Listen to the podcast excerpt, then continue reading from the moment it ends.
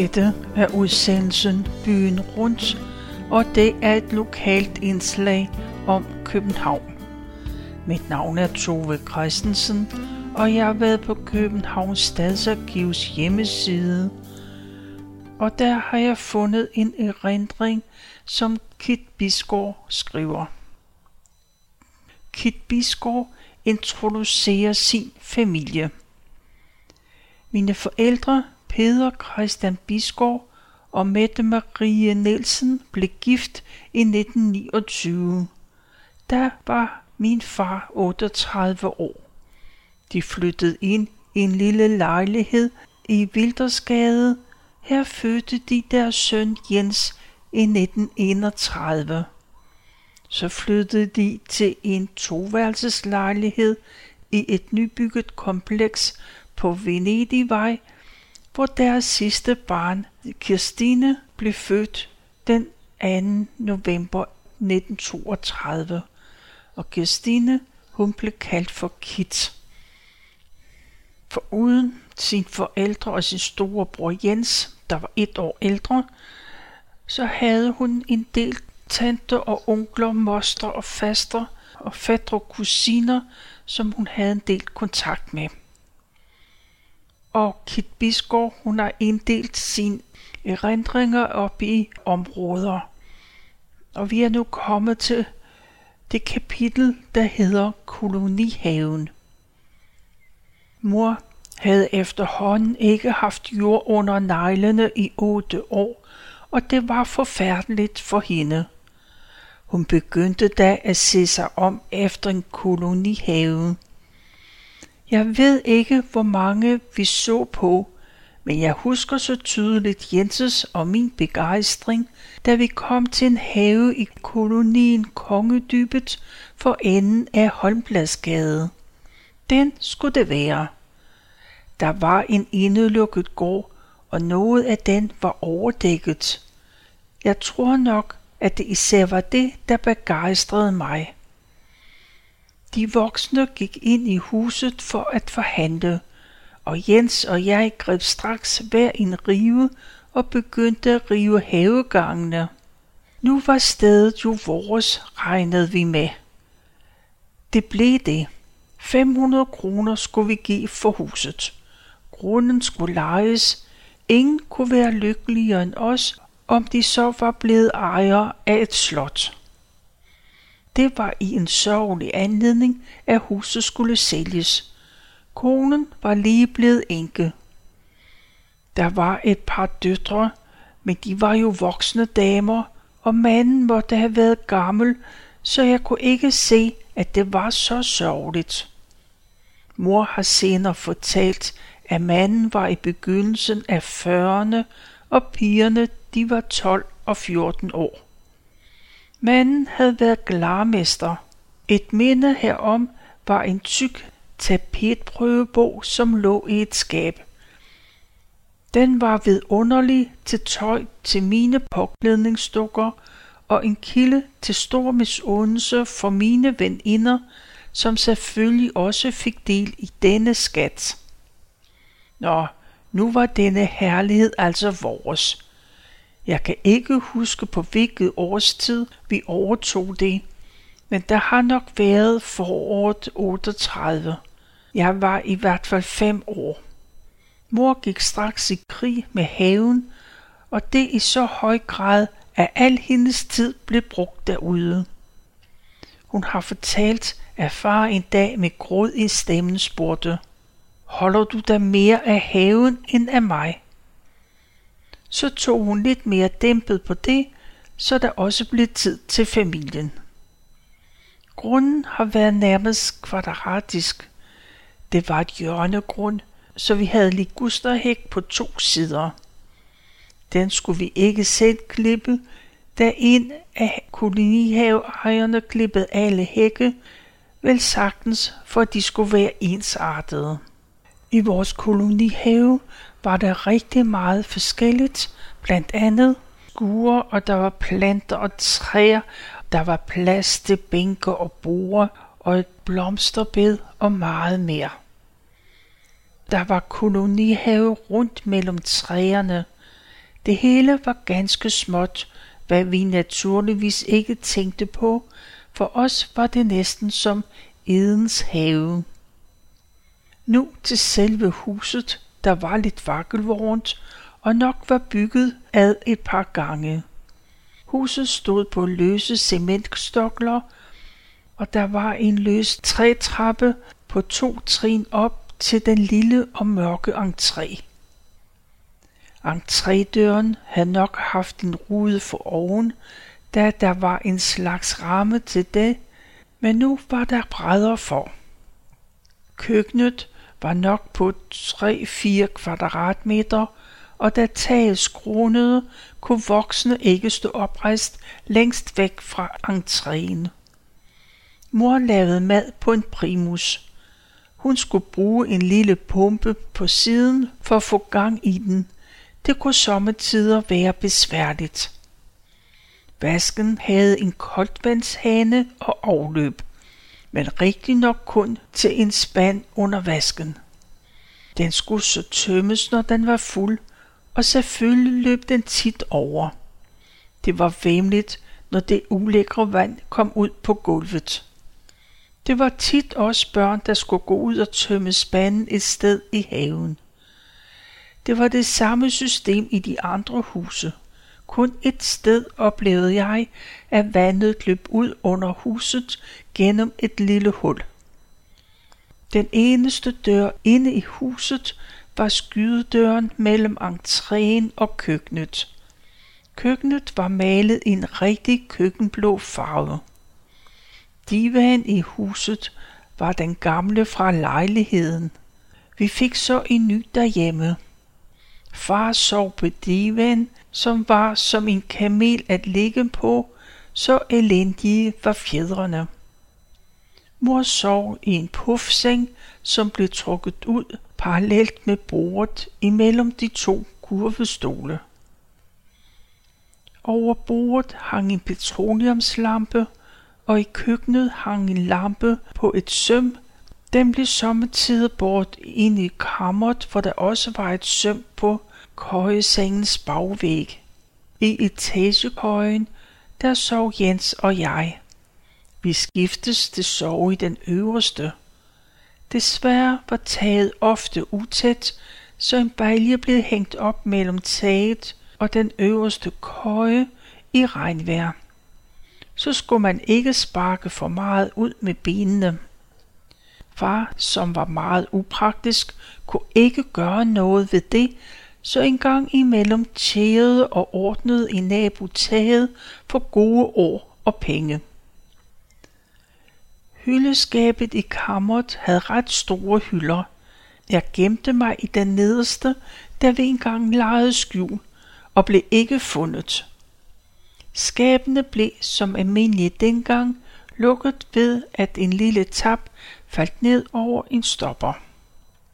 En dag, da vi var alene hjemme, fik Jens den vanvittige idé, at vi skulle sætte tappen i opret stilling, gå ind i skabet og lukke det i efter os, og så håbe på, at tappen smækkede ned, så vi var lust inde.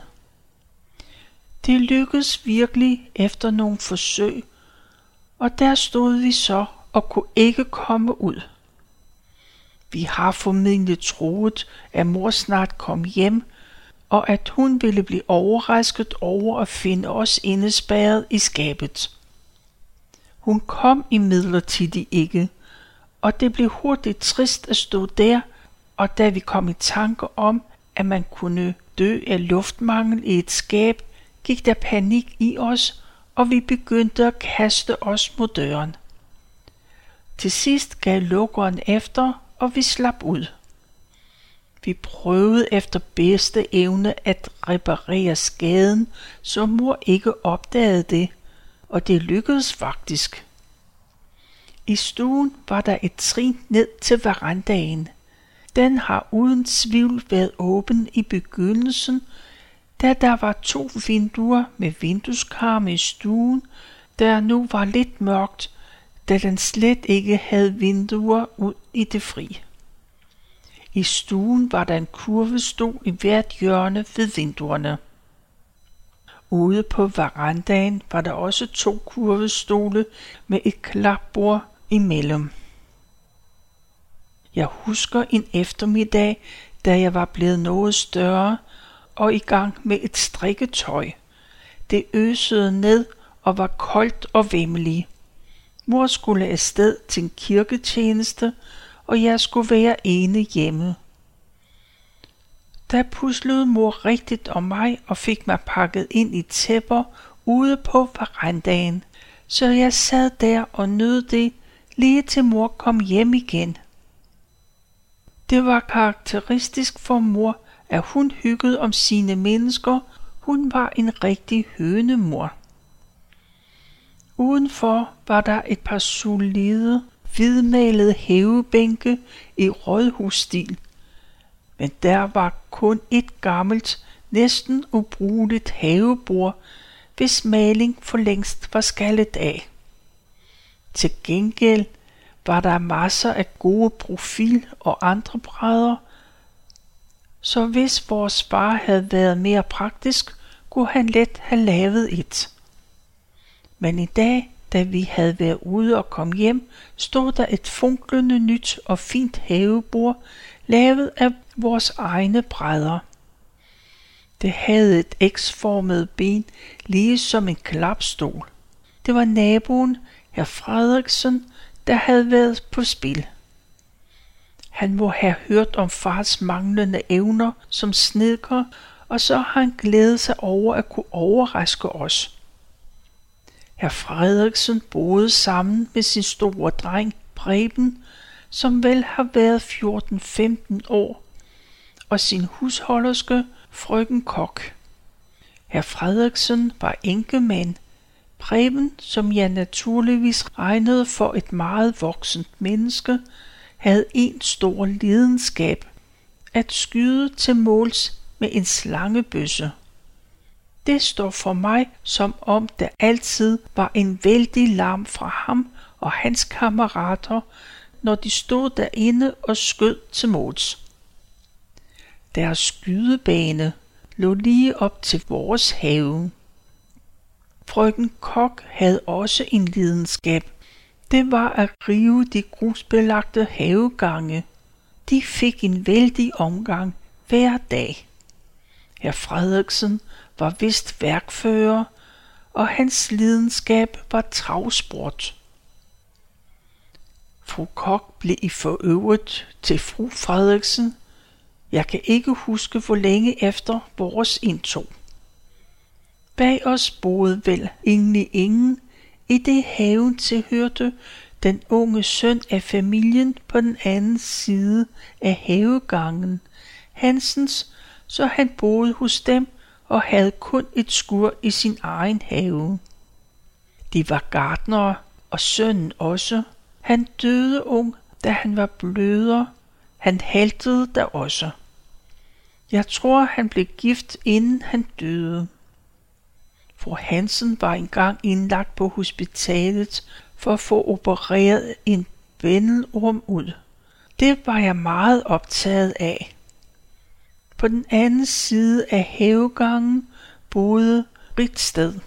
Fru Britsted lignede grangivelig en heks, i det hun var meget gammel og havde et par enlige, meget lange kugtænder. Herr Britsted var meget yngre måske 10 år. De var vist begge gift for anden gang. Fru Briksted var mor til herr Massen, som boede et par haver derfra. Hos Briksteds boede en meget smuk ung kvinde, Ruth. Det var fru Briksteds barnebarn, som var opdraget hos Briksteds. Hun var vist en 12 år, da vi kom til, men for mig var hun en ung dame. Hun var perleveninde med Birte Majbom, som boede et par numre fra os. Jeg kan huske, de begge var gået i gang med at strikke to ens lusekofter. Grundfarven var kraftig blå med en gylden farve til luks og border. En dag så jeg Birte på vej til Rut med strikketøjet, og hun sagde, jeg kan altså ikke finde ud af det. Og i parentes bemærket, så er en, en lusekofte var en ganske almindelig strikketrøje, der med cirka 8-10 pines mellemrum havde indstrikket prikker i en anden farve, så man ustandsigt kunne få fingrene ind i den lange tråd på bagsiden, når man tog den på. Nogle år efter var bredden meget optaget af Rut. Jeg mener, de begyndte at gå sammen. Ved siden af Briksteds boede enkemanden Kallesø, som vist var pensioneret kriminalbetjent. Han var uhyre flink og formand for havekolonien. Et par haver fra ham boede Massens. Massen var cigarmager. Fru Massen var meget tyk. De havde et barn, Annie, som var jævnaldrende med mig, så vi blev hurtigt veninder. Ruth havde til gengæld mistet to, i det hun havde været veninde med de to døtre af den afdøde glarmester. I modsætning til sin kusine Ruth, så Anne ikke ud af så meget. Det gjorde hendes forældre nu heller ikke. De var begge to meget skrappe, og fru Briksted, der tit passede hende, var heller ikke af de blide. Annie havde det som en ikke så let. Den form for kæft, trit og retning kendte jeg slet ikke hjemmefra, så jeg var tit lidt rystet og utryg, når jeg var inde hos hende. I den trekantede have, der lå over for vores, helt for sig selv, boede Petersens. Simon Petersen var vist kvartermester på Holmen og sås tit i en sort uniform med et par striber på ærmerne. Det var et par meget små mennesker. Deres tre børn var Otto, der var næsten voksen, Gurli, der var jævnaldrende med mig, og så også min veninde, og den et par år yngre Arne. Jeg var så heldig at have jævnaldrende piger omkring mig, desuden lidt længere væk en lassekammerat, Lisa Jensen, og på den næste havegang Jonna Hansen, der gik i en parallelklasse på Østrigsgade skole. I nærheden af os boede ingen drenge jævnaldrende med Jens, kun en del, som Arne Petersen var to-tre år yngre. Da Jens var meget høj af sin alder, ragede han et godt stykke op over disse små drenge, som han gik meget sammen med. En af hans klassekammerater, Flemming Nielsen, boede dog i havekolonien, men langt fra os. De første år strejfede vi meget omkring med ham på de øde områder, der lå syd for havekolonien. Jeg synes, det var meget spændende at være med på disse togter med de to drenge. En gang foranstaltede Jens et vedløb imellem Flemming og mig, og min sanden, om jeg ikke vandt over den større dreng. Det var jeg ikke så lidt stolt af. I denne vilde ingenmandsland lå kødfoderfabrikken. Den havde forbud mod at lukke luft ud, når vinden bar mod kolonihaven. Men det gjorde det nu ofte alligevel. Så var vi indhyllet i en ubehagelig, vederstykkelig stank og godt frede. Kongedybet lå jo for enden af Holmpladsgade, men den sidste strækning lå også i Ingenmandsland, og Holmpladsgade mundede ud i Svællebroen det var en primitiv form for vej, der altså bestod af sveller, som forresten var krumme og elendige. Hvis vi fra Svællebroen kiggede mod syd over på den anden side af det øde område, så vi en pæn halvstor bygning, der lå så underligt for sig selv. Den tilhørte forlaget Gyldendal. Lige før vi nåede til kolonihavens store port, krydsede vi Amagerbanens skinner, som løb langs den vestlige side af havekolonien. En 20-30 skridt før den store indgang var der en mindre låge, praktisk for dem, der boede i den vestlige ende. Men den skulle være låst, og vi unger havde ingen nøgle. Den var nu tit ulåst, så det var altid spændende, når man træt kom hjem fra skole, og man skulle omvejen om ad hovedindgangen. For uden vandhanen i køkkenet, så havde vi også en udendørs hane. Dasset havde et fint møbel, der må have kendt til bedre dage. Det havde nok begyndt sin tilværelse som hængeskab og havde en fin låge. Men nu var der hul i oversiden, og en ekstra plade var skruet ovenpå med hængsler, så pladen kunne lukkes op og ned. Når spanden var fuld, tømte mor den ud i den store algetønde. Vel en gang om året tømte mor algetønden og hældte indholdet ud i render i jorden, ikke mindst i køkkenhaven. Til den ende havde hun en konservedåse sat fast på en lang stang, så hun kunne få det hele op af tønden.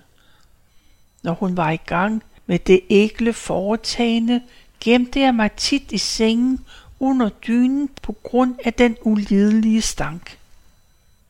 Det uomsatte WC-papir generede mor, så hun satte snart en dåse ud på dasset, så vi skulle smide det brugte papir i. Det synes jeg var ulækkert. Mors køkkenhave var under de store fintræer og gav nok ikke meget, så der gik ikke mange år, før hun offrede det ene græsplæne, den der lå ind mod Frederiksens. Det var jeg godt utilfreds med. Vi måtte nemlig ikke slide for meget på græsset, så sommetider blev en eller anden leg med kammeraterne forbudt, hvis det krævede for meget hoppen og springen på det tilbageværende græsplæne. Det var især slemt i de tre-fire år efter, da jeg havde samlet et ballethold. Jeg var nemlig begyndt at gå til ballet og var en stor, stor koreograf og havde altså fået et taknemmeligt korps, der lystrede mine mindste vink. Jeg regnede med at sætte en stor forestilling op, men drømmen sank altså i grus, da plænen tog for meget skade. Så var en af mine yndlingsleje mere fredelige, nemlig sneglevedløb på vores gamle havebord. Jeg kunne få meget god tid til at gå med at indsamle et passende antal, stille dem på række eller springe dem på den rette bane. Især de formastelige, som snød ved at kravle op på sidemandens hus. Også myrenes travle liv kunne jeg studere meget grundigt. Disse interesser minder mig forresten om den bestyrtelse, jeg vagte på et besøg hos mejeribestyrer Nielsens i Støvring, da jeg blev fundet på indgangstrappen i en næsten salig stemning, fordi jeg havde fundet en hel koloni af laver, som nu kravlede overalt på mig. Her kommer jeg med et sidespring tilbage i tiden, i det jeg kommer tanke om, at mor havde fortalt, at hun i sin barndom slog regnorme ihjel, da hun troede, de var skadelige. Det var vidunderligt at kunne bo i haven om sommeren. Her følte jeg mig helt anderledes tryg, når jeg var ude at lege, end hjemme, hvor mor var så forfærdeligt langt væk. Følelsen af at kunne komme udenfor og være i sin egen have, når man var vant til at være spærret inde, kan slet ikke beskrives. Hjemme skulle vi altid skifte sko, så snart vi var kommet indenfor, men i sommerhuset kunne det aldrig nådes tillades, at vi beholdt vores udesko på, hvis vejret var fint. Alene det føles som en stor lettelse. En gang imellem gik der en skohandler rundt til alle husene for at sælge sine produkter. Han havde kun én slags sko. Solen var et gammelt cykeldæk, og overdelen af noget tykt, stærkt, uldent stof, og der var mange mønstre at vælge imellem. At sige, at disse sko var fikse, vil være en stor overdrivelse. Stoffet var i to stykker. En overdel og en bagkappe. Ingen dikkedarer. Overgangen mellem sol og hel var tjæret eller noget i den retning og var vimmelig ro. Jeg og de fleste andre børn gik altid rundt med sår på den fremspringende knogle på indersiden af anklerne, som vi kaldte knysten, da den tjærede sammenfoldning ragede cirka 1 cm ud, og man kom altid til at ramme knysten, før det forrige sår var let. Vi kaldte det at slå skank. Jeg havde selvfølgelig mange oplevelser med mine sommerhusveninder, både gode og dårlige. På ligusterhækkene fandt man sommetider en af de utrolig flotte ligusterlarver, og jeg blev efterhånden meget trænet i at få øje på dem rundt omkring i hækkene. Så hjemførte jeg dem og anbragte dem i vores egen hæk. Et år havde jeg en meget stor samling, mindst 30, som jeg stolt fremviste til veninderne. Hækken så lidt miserabel ud på de par kvadratmeter, hvor jeg havde min jord. Men den skulle jo alligevel klippes og tog ingen skade af det.